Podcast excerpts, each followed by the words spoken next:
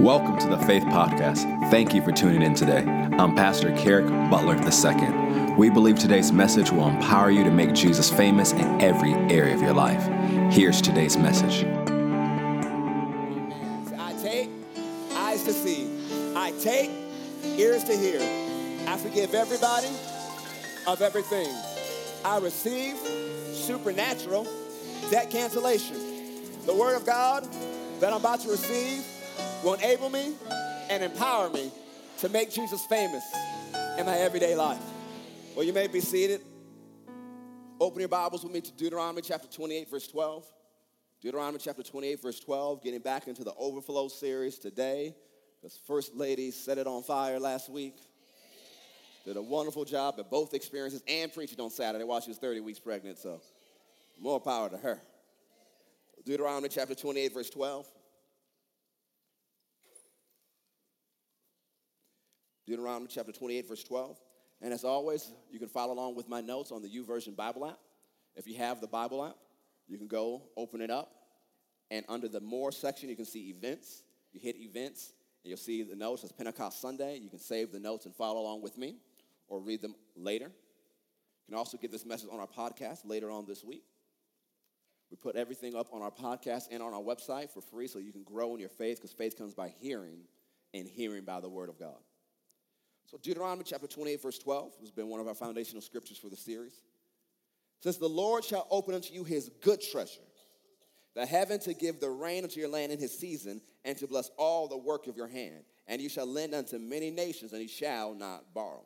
As we said before, that word treasure means treasure house or a storehouse. One version of the Bible calls it a well stocked storehouse, One, another version calls it sky vaults. A storehouse is where you keep abundance. It is a storage facility or a warehouse for what you cannot currently store in your house. God has a storehouse in heaven, and there are things there with your name on it. Say, God has a storehouse in heaven, and there are things there with my name on it. Go to Psalm 31. Psalm 31, verse 19, one of our other foundational scriptures for the series. Psalm 31, verse 19. Psalm 31, verse 19 says, Oh, how great is thy goodness. As we said before, we can celebrate and praise all day long. Great is his goodness. God is good all the time. All the time, God is good. But that doesn't do this phrase justice enough because when you look at the definition from the Hebrew, from which the Old Testament is translated from, the word great means abounding, abundant, and exceedingly. Abounding, abundant, exceedingly. The word goodness means prosperity, good things, property, supply, provision, good in the widest sense of the word, and good to the farthest extreme.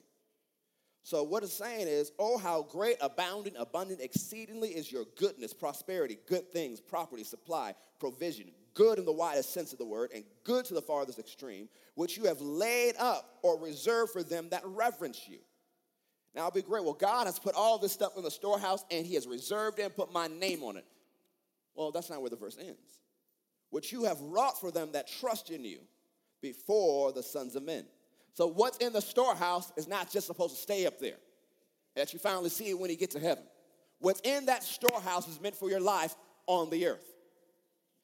This is far beyond just finances. This storehouse is stocked full with every good thing you can imagine and that has been promised to you in the scripture. One of the quotes we've been saying during this series is from Aimee Semple McPherson. She said, All Jesus is looking for is someone who can reach up in heaven by faith, feel around to the treasure chest of God, get out a treasure, and bring it down here and give it to someone that can't get it on their own. One of the things God is looking for is for people to take what's in that storehouse and give it away people on the earth. Because what happens if I'm taking what's in heaven and giving it away, I'm bringing heaven to earth. So let's go to Acts chapter 1. That's our review. So go to Acts chapter 1. And if you miss any of our messages in this series, I encourage you to get on our podcast or on our website.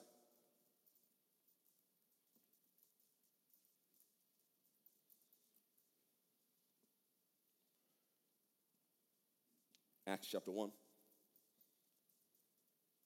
And one of the things you can do is if you're doing a road trip this coming Memorial Day holiday weekend, download podcasts, and Listen to it. Acts chapter 1, verse 1. The former treatise have I made, O Theophilus, of all that Jesus began both to do and teach, until the day in which he was taken up. After that, he, through the Holy Ghost, had given commandments unto the apostles whom he had chosen, to whom also he showed himself alive after his passion by many infallible proofs, being seen of them forty days and speaking of things pertaining to the kingdom of God. And being assembled together with them, commanded that they should not depart from Jerusalem but wait for the promise of the Father, which saith he, You have heard of me. Well, what promise? Go look at Luke chapter 24, verse 49. One of the things you understand when you study the Bible, Luke wrote the book of Luke and the book of Acts. So, book of Luke is part one, the book of Acts is part two. That's what says when I'm the former letter I wrote. So, you can go back to Luke chapter 24, verse 49, and see what he's talking about. And Jesus says, And behold, I send the promise of my Father upon you, but tarry or wait in the city of Jerusalem until you be endued with power from on high. Now, when I was looking at these words, some of the definitions, some things stuck out to me. That word send is a, from a Greek word which means not just to send, but to send out on a mission. It's not like you're just randomly sending something out. You're sending this out with a specific mission. This word promise is defined as an announcement for information, assent, or pledge, especially a divine assurance of good. And we know from context, he's talking about the Holy Spirit. So the Holy Spirit has been sent on a mission. It's a mission filled with the goodness of God. The promise is a divine assurance of God's goodness. So he says, wait to receive this promise, this goodness in Jerusalem until you be endued with power from on high. Now, what does that word endued mean? Clothed. Would you study the context? They waited 10 days for the Holy Ghost to be given in this way. And it says, Wait in Jerusalem till I give you a new set of clothes.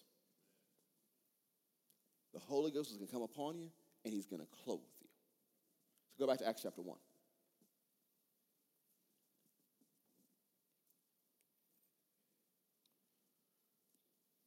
Acts chapter 1, verse 5. For John truly baptized with water, but ye shall be baptized with the Holy Ghost not many days hence. This word baptized means submerged, immersed, to be fully soaked. So first says you're going to be clothed, and he also adds you're going to be submerged, soaked in the Holy Ghost. Not just getting a little sprinkle, a little bit dab, a little bit rubbed on your forehead. You're going to be submerged in the Holy Ghost. When they therefore were come together, they asked of him, saying, Lord, will you at this time restore again the kingdom of Israel? Is this when the millennial reign's coming? Are you kicking Caesar out and becoming king? What's going on? And he said unto them, It is not for you to know the times or the seasons. When you look at the words times and seasons, it means a space of time and the set time that the Father has put in his own power. That word power there means authority. He says, It's not for you to know the set time and the space of time that the Father reserved for himself about when that's going to happen. So he says there is going to be a space of time, and at the end of that space of time, there's a set time where I'm coming back, and all these things will begin, and eventually the millennial reign will happen. And so stop trying to guess what day Jesus come back. You don't know. You don't know. You're probably wrong. Now, some people are like, well, if I guess right, I might get a bonus prize. I can't see that in Scripture where the, Jesus said the Father has reserved that in his own authority. How long until Jesus comes back? And the set day when Jesus comes back. So Jesus says, don't worry about those things. You can know the season, but you're not going to know how long, and you're not going to know the set day. We know we're getting closer every day. Why? Well, just practically, every day goes by, you've already gone one day closer to the return of Jesus. So even, it, well, he didn't come back last week, but now he's a week closer. But also, when you study the end times, which I do, you see certain things that point to the return of the Lord. Israel, being a nation, points to the return of the Lord. It's celebrating 70 years as a nation. It's pointing to Jesus is coming. But one of the things you study out when you study end times, Israel is God's time clock on the earth. Jesus, if you want to know what season is, look at the fig tree, which is Israel. When you see things happening in there that are fulfilling scriptures in the Old Testament, things that Jesus said, you're knowing, huh, it's getting a little closer. So all that to say, Jesus said, don't worry about what the set day is or how long it's going to take. Here's what your focus should be on. Verse 8. But you shall receive power. That word power is not the authority talked about before, it's supernatural, miraculous force and the ability to do miracles. After that, the Holy Ghost has come upon you and you shall be witnesses unto me both in Jerusalem and all Judea and Samaria to the uttermost parts of the earth. Just don't focus on how long it takes for me to come back. Don't focus on the day that I'm coming back. But here's where your focus needs to be on the Holy Ghost and the power He's going to give you. On the power He's going to clothe you with. On the power He's going to drench you with. You're going to go with power, but that's not just so you can have goosebumps. Ooh, I felt the Holy Ghost. The Holy Ghost is not sent to give you goosebumps. Anything can give you goosebumps. The Holy Ghost is sent to give you power and send you out. He says, You'll be witnesses unto me. What are you giving witness? You're giving evidence that Jesus is alive. And Jerusalem and Judea, that's where they lived. And Samaria, Samaria, what's so big about Samaria? It's not too far away, but it's a different culture than them. It's a culture where they're opposed. That the Samaritans didn't like the Jews, and the Jews didn't like the Samaritans. Racial tension is nothing new. But the, he said, the Holy Ghost is going to come upon you, and I'm going to send you to some cultures that don't like you. Mm, y'all just want to mm on that one.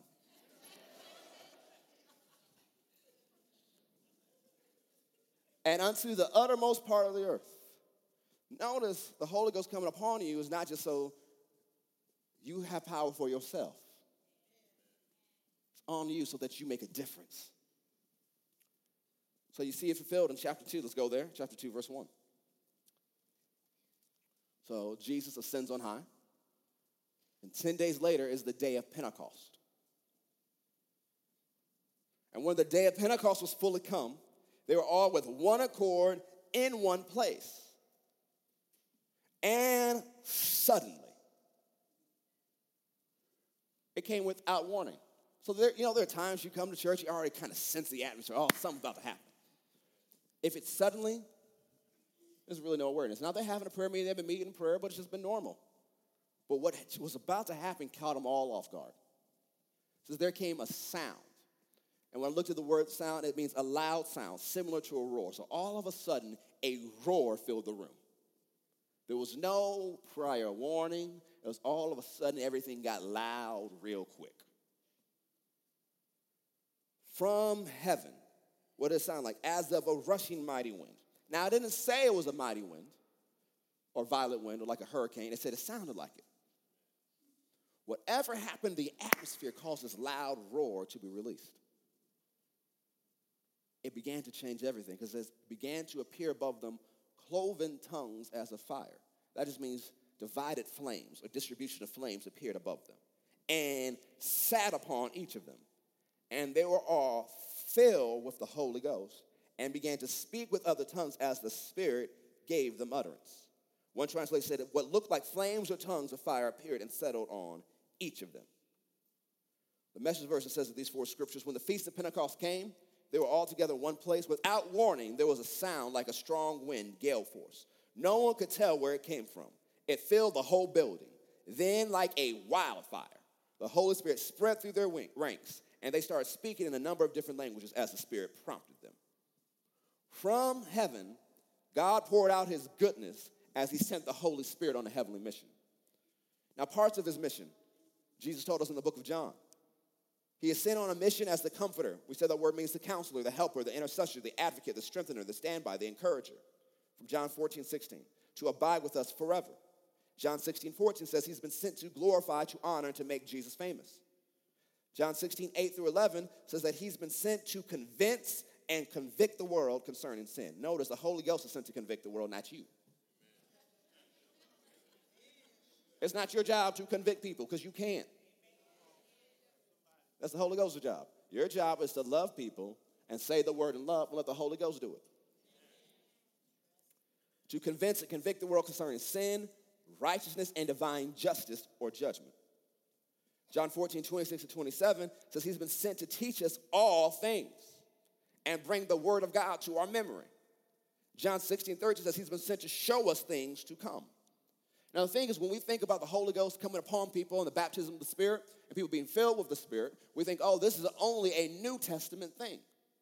But you have to understand being filled with the Spirit is in the Old Testament as well. It's not a new concept in the New Testament, but you see it under the Old Covenant. Now, there are some unique things about how it manifests in the New Testament, especially where tongues are concerned. But in the Old Covenant, you see what was before in the foundation. Now, when you study the Old Testament, the Old Covenant, the Holy Spirit, the Spirit of God, will come upon four groups of people prophets, priests, kings, and others who had special assignments like judges and others. And they were on them for a limited time, in a limited fashion. Special assignment to do something from God. But what God wanted to do under the new covenant was far greater. But to understand the importance of what he did in the new covenant, you have to see what was the old one. So go to Numbers chapter 11. Numbers chapter 11, verse 25. Numbers chapter 11, verse 25.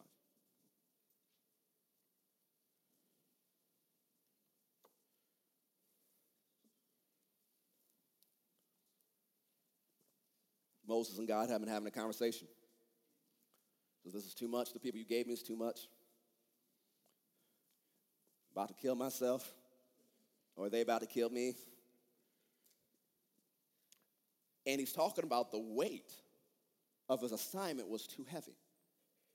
And God said, I'll take what's on you and give it to 70 others too. What does it let you know? The anointing that you have is already more than enough than what you're facing. What was on Moses was so strong that God could take what was on Moses and give it to 70 others without diminishing what was on Moses. So before you think this is too much for me, realize what's on you right now is already greater than anything you're facing in your life. And if you run into something that's greater than what's on you, God will put something extra on you. Some of you call that. Numbers 11, 25, and the Lord came down in the cloud and spake unto him and took the spirit that was upon him and gave it unto the 70 elders. And it came to pass that when the spirit rested upon them, they prophesied and did not cease. But there remained two of the men in the camp. The name of one was Eldad and the name of the other was Medad. You think, oh, Bible people had really weird names. Well, today we got really weird names. So we judge people in the Bible. I'm sure they're in heaven going, what's that person's name? We'll have all good time when we get to heaven and we try to learn each other's names. and the Spirit rested upon them, and they were of them that were written, but they went not out to the tabernacle, they prophesied in the camp. And there ran a young man and told Moses, said, Eldad and Medad do prophesy in the camp. And Joshua the son of Nun, the servant of Moses, one of his young men answered and said, My Lord Moses, forbid them, stop them from prophesying in the camp. Notice what Moses said unto them. Are you jealous for my sake because of me? I wish that all the Lord's people were prophets and that the Lord would put his spirit on all of them. So, what did Moses want? He says, I wish every single person that belonged to God had his spirit on him like it's on me.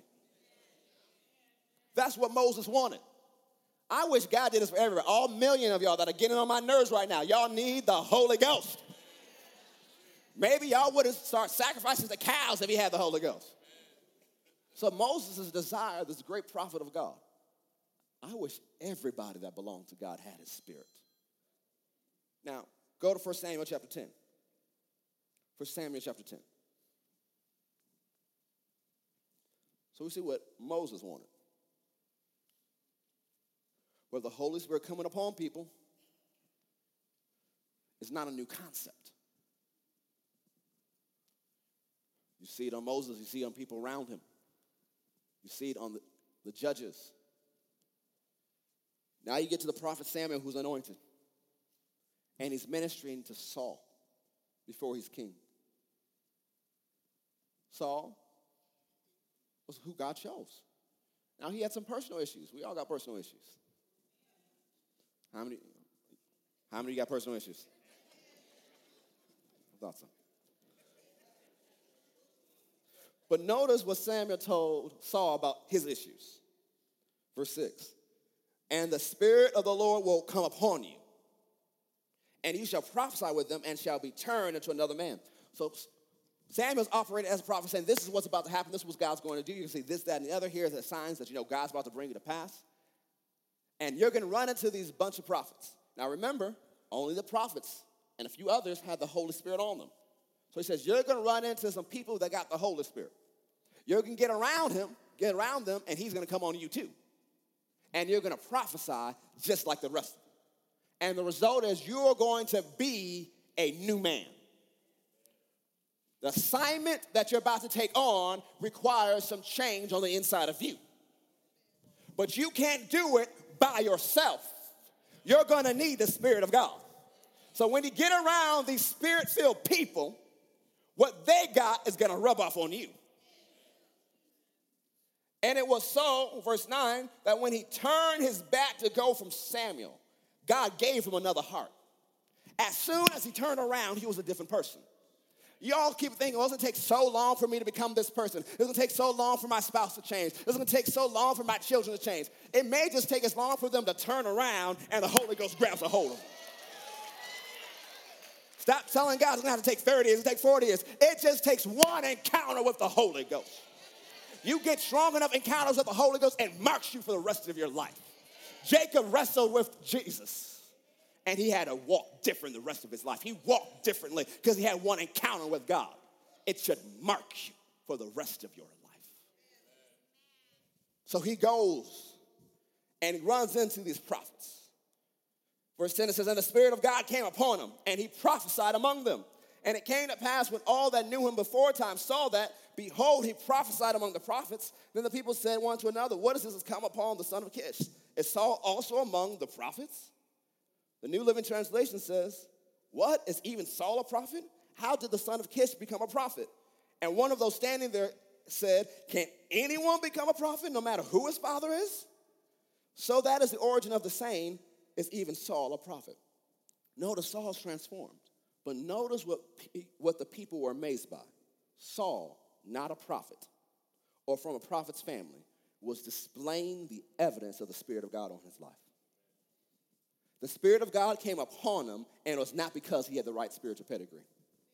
So, and they're thinking, the only way the Holy Spirit can come upon people is because they came from a priestly family or they came from prophets. That's the only way, these are the only ways these people can have the Holy Spirit. If you're in that family. But now it becomes a slogan. Is Saul a prophet? Can anybody become a prophet these days? Notice it wasn't the office of the prophet thereafter, it's the Holy Spirit. Because back then, the only way people could hear from God is they would have to go to the priest or the prophet who was called a seer. Why? They had the Holy Spirit. David had a unique perspective. After he sinned with Bathsheba and killed Uriah and tried to cover it up, Nathan the prophet went and said, called him out. And so Psalm 51, he writes in response as he's repenting. Verse 1 says, Have mercy upon me, O God, according to your loving kindness, according to the multitude of your tender mercies, blot out my transgressions. Verse 10, Create in me a clean heart, O God, and renew a right spirit within me. Cast me not away from your presence, and take, not your Holy Spirit from me. Notice David's main concern. Yeah, I messed up. Yeah, I sinned. I sinned big. Forgive me. But no matter what you do, don't take the Holy Spirit from me. Notice David's main concern. I need the Holy Ghost. I'm king over this people. The only way I've made it so far is because you gave me your spirit. How did David conquer Goliath? Remember, Samuel anointed him when he was a teenager, and it says the Spirit of God came upon him. Then he killed a lion, he killed a bear, then he took down Goliath, and everywhere he went, the Lord was with him. Why? The Holy Spirit was upon him. So now he messes up big, and his one cry is, don't take your Holy Spirit from me. He's been with me since I'm a teenager. He's been my best friend. Please don't take him from me. I know I messed up, but don't take your spirit from me. I don't know what I'm going to do. I don't have the Holy Spirit. It reminds me of Kathryn Kuhlman in her meetings. She'd be up ministering, and someone would do something to disrupt the flow of the Spirit, and she just began to weep. She'll begin to cry and says, Please don't grieve the Holy Ghost. He's my friend, He's all I've got. I can't do anything if He's not here. He's like, please, please, please, whatever you do, don't grieve the Holy Spirit of God. Why? He was precious to her. He was precious to David. As we covered in March in Ecclesiastes 4, even Solomon saw the need for the people of God to have the comforter. The Holy Spirit with them, giving them the power to overcome the darkness in the earth. I just noticed as I talked about the Holy Spirit being precious, he just got in here even stronger. Go to Exodus 31. It's like, why do you call that out? Anytime he does that, I acknowledge him. What happens when you acknowledge him? He comes even stronger. Exodus 31. Kathryn Kuhlman will also say there's so much more for us if we would just learn how to cooperate with the Holy Ghost.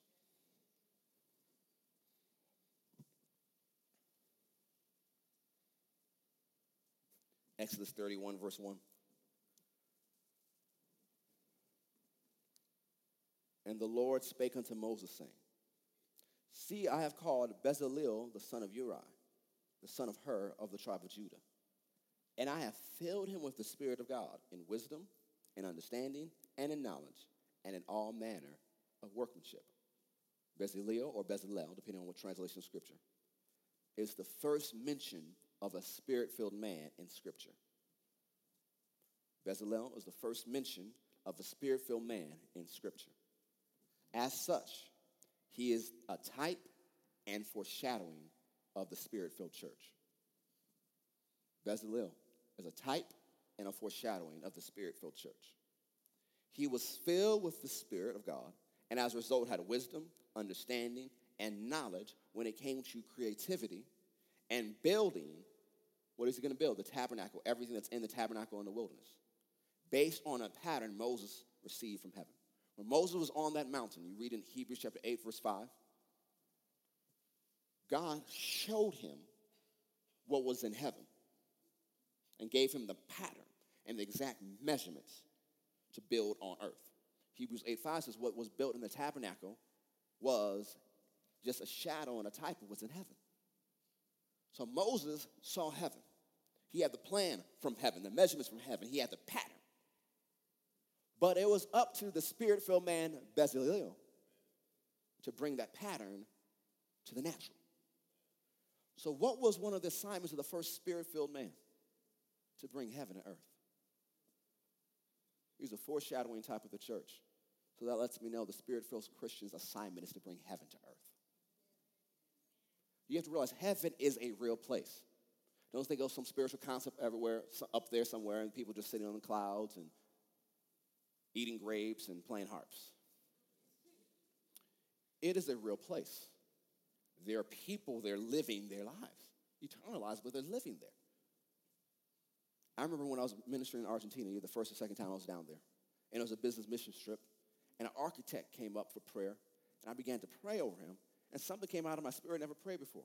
I said, Father, show him the designs of the buildings in heaven, and let him bring it to earth. And then after I began to thought about, yeah, there are buildings in heaven. Read the book of Revelation, the skyscrapers, huge. There's designs in heaven that God wants you to put on earth. And it's the job of spirit filled people to do it. Go to Acts chapter 2 again.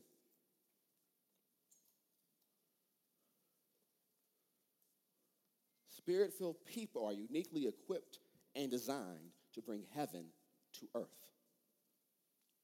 You have to realize that's been God's plan the whole time. When you walk with Adam and Eve in the garden, when you even look at the word Jerusalem, in Hebrew, it's Yerushalayim. I'm in Hebrew is always plural. So when you say the word Jerusalem, you're referring to earthly Jerusalem and heavenly Jerusalem. There is a heavenly Jerusalem as you read the book of Revelation, you see in the book of Hebrews. And at the end, heavenly Jerusalem is going to sit right above earthly Jerusalem. Why? You read the end of the book of Revelation, God's final plan is coming back. He's moving from heaven to earth. That's been his plan the whole time to move in with his kids everything he's done. I want to live on the inside of you, I want to rest upon you, and I want to hang out with you. I'm moving my home, my temple, right there in the middle of everything. That's been his whole plan the whole time.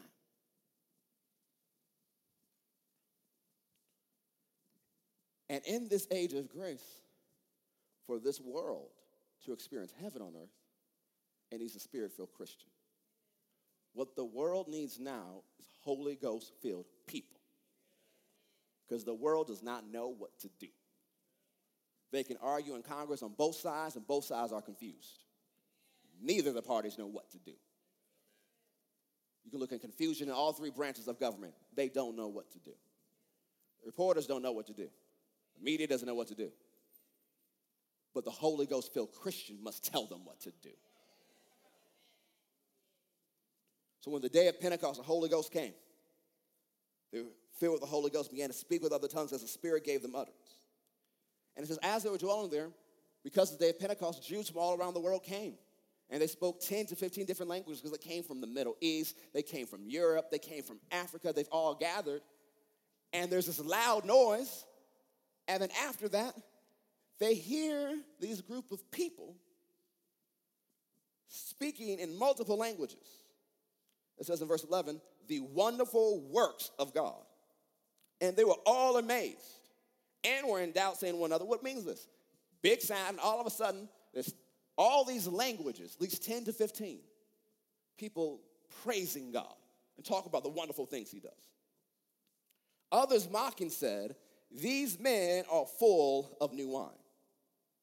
Now, the thing is, if you start speaking multiple languages, people aren't going to think you're drunk. They must think you're smart. But the only way people are going to think you're drunk is if you're exhibiting signs of drunkenness. If they were just loud and began to talk in multiple languages, God's been good, no one's going to think you're drunk. But if you're stumbling around, falling a little bit, can't walk in a straight line, laughing, crying hysterically, oh, they drunk. Peter stood up and says, These people aren't drunk as you suppose, meaning, I didn't say they're not drunk. They're just not drunk in the way you're thinking about. And he says it's only 9 a.m. Back then, I guess people didn't get drunk at 9 a.m., but this is a new day.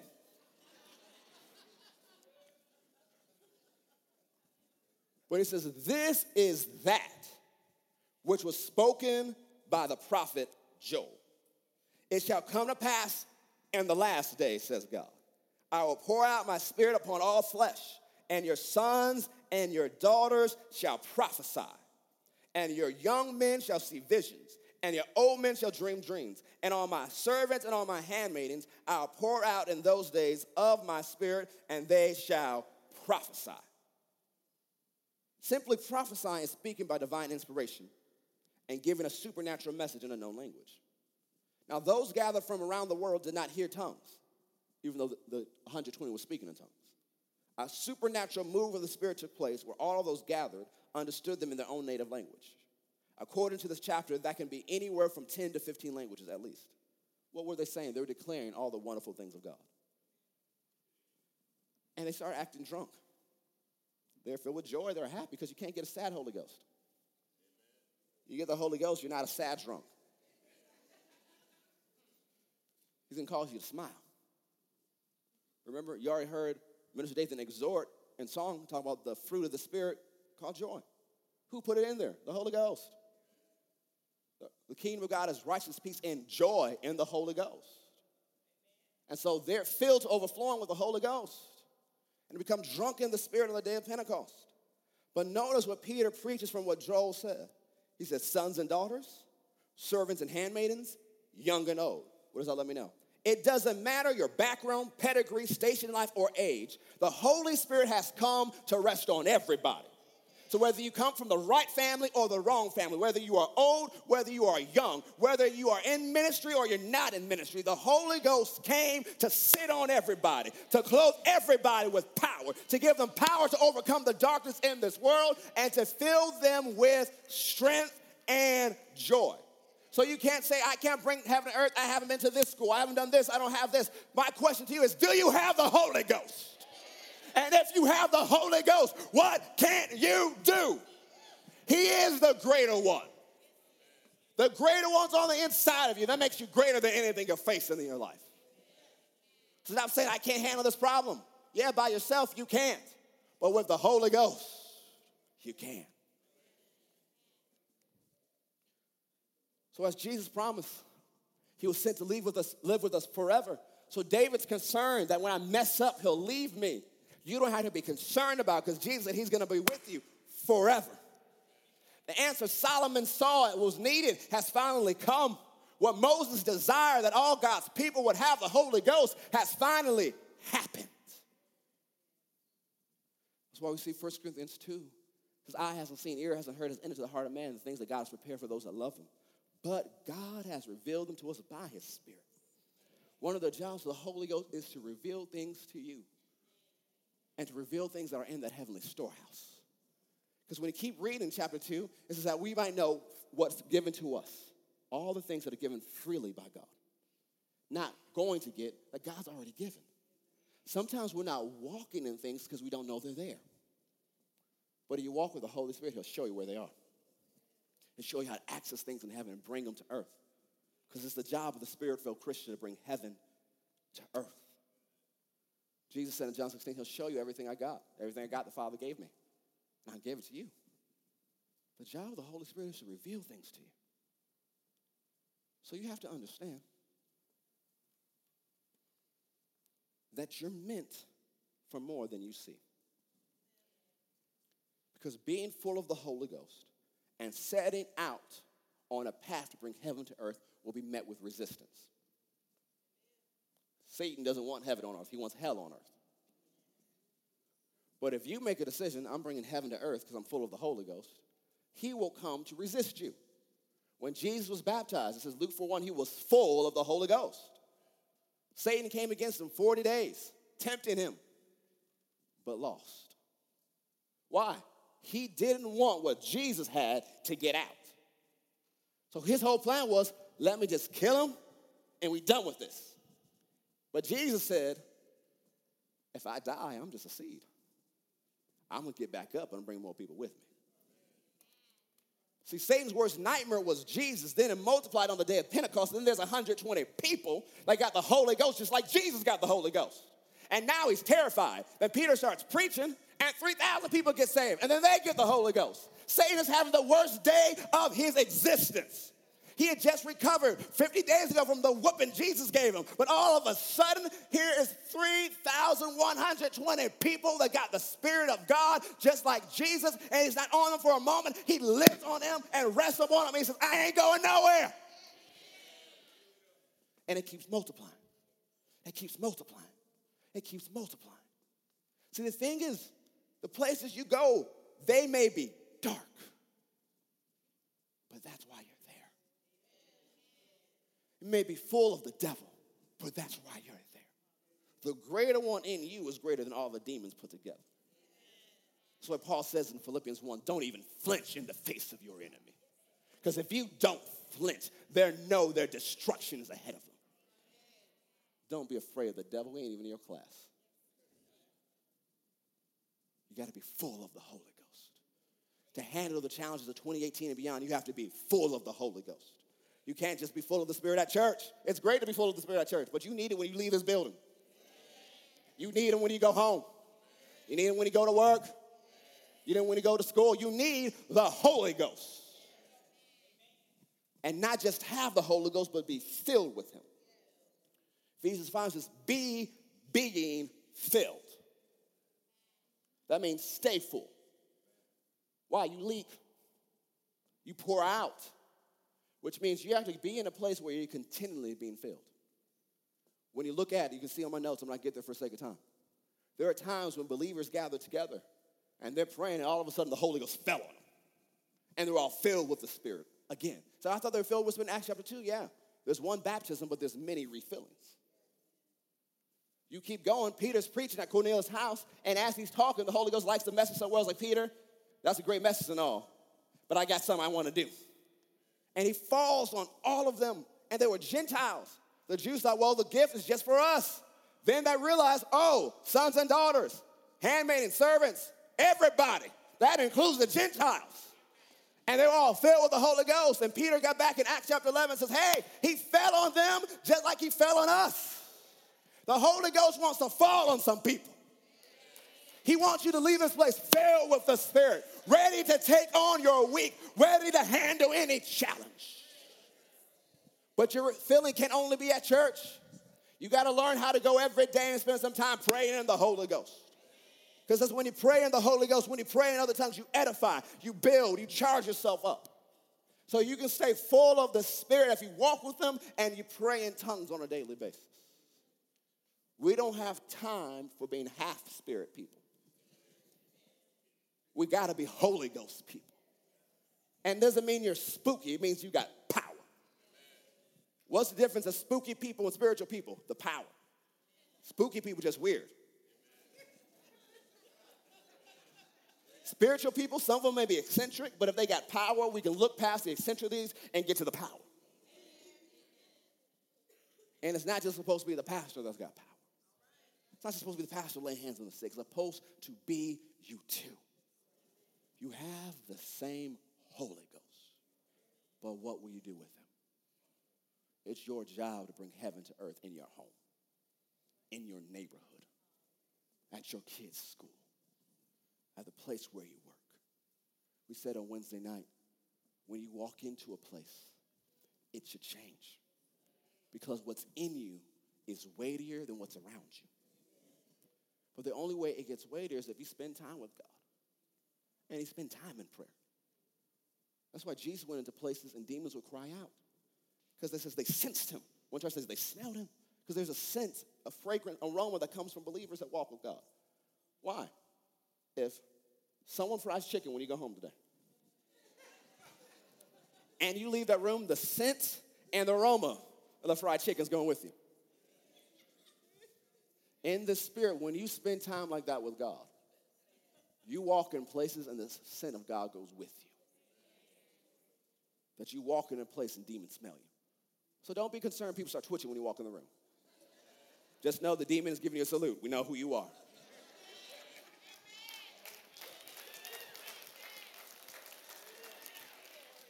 Stop being worried about the devil. You got the Holy Ghost.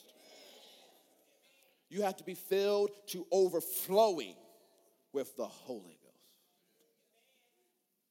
So when you walk in places, oh, it's going to change. Well, how do you know that? I'm here. And I brought someone with me. And some reinforcement. I got some angels with me. You can't see them, don't worry about it, but they're here. And if I stay here long enough, everything in this room about to change. See, I studied after Kathryn Kuhlman. She'd come from meetings where the Holy Ghost moves strongly. Like you watch some of her videos and you'll notice there's a weird noise in the background, a soft hum. It was in all her meetings. It was a manifestation of the glory of God that affected what people heard. She left one of her meetings one time and she's just quietly in her own world, going through a restaurant, it's all loud, and all of a sudden it gets quiet. She looks around, everybody fell out. Saint and sinner. She shrugged and kept going. Why? She walked in such a place. I remember when I was in Argentina, the pastor of the church, Claudio Freidzon, I learned a lot from him.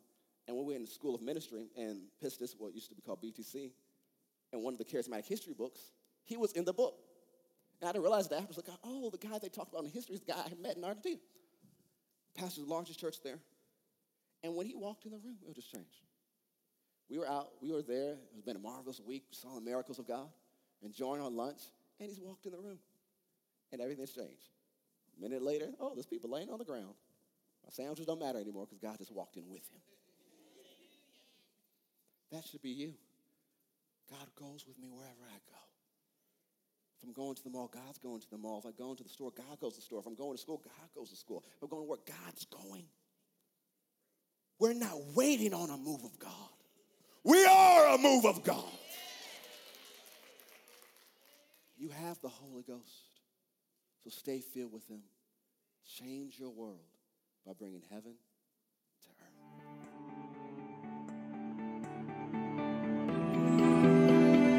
earth. I hope you enjoyed today's message. We never want to close a broadcast without giving you an opportunity to make Jesus the Lord of your life. So if you've never asked Him into your heart, you've never made Him your Lord and Savior, pray this prayer with me today and mean it from your heart. Say, Heavenly Father, I believe that Jesus is your Son. I believe that He died for me, but on the third day, you raised Him from the dead. Dear Lord Jesus, come into my heart, save me now, forgive me of my sins, fill me with your Spirit, and help me to live this Christian life. If you prayed that prayer and meant it from your heart, we believe you've been born again. We ask that you email us at info at fccga.com, that's fccga.com, to let us know about the decision you've made for Christ today. Have an amazing day.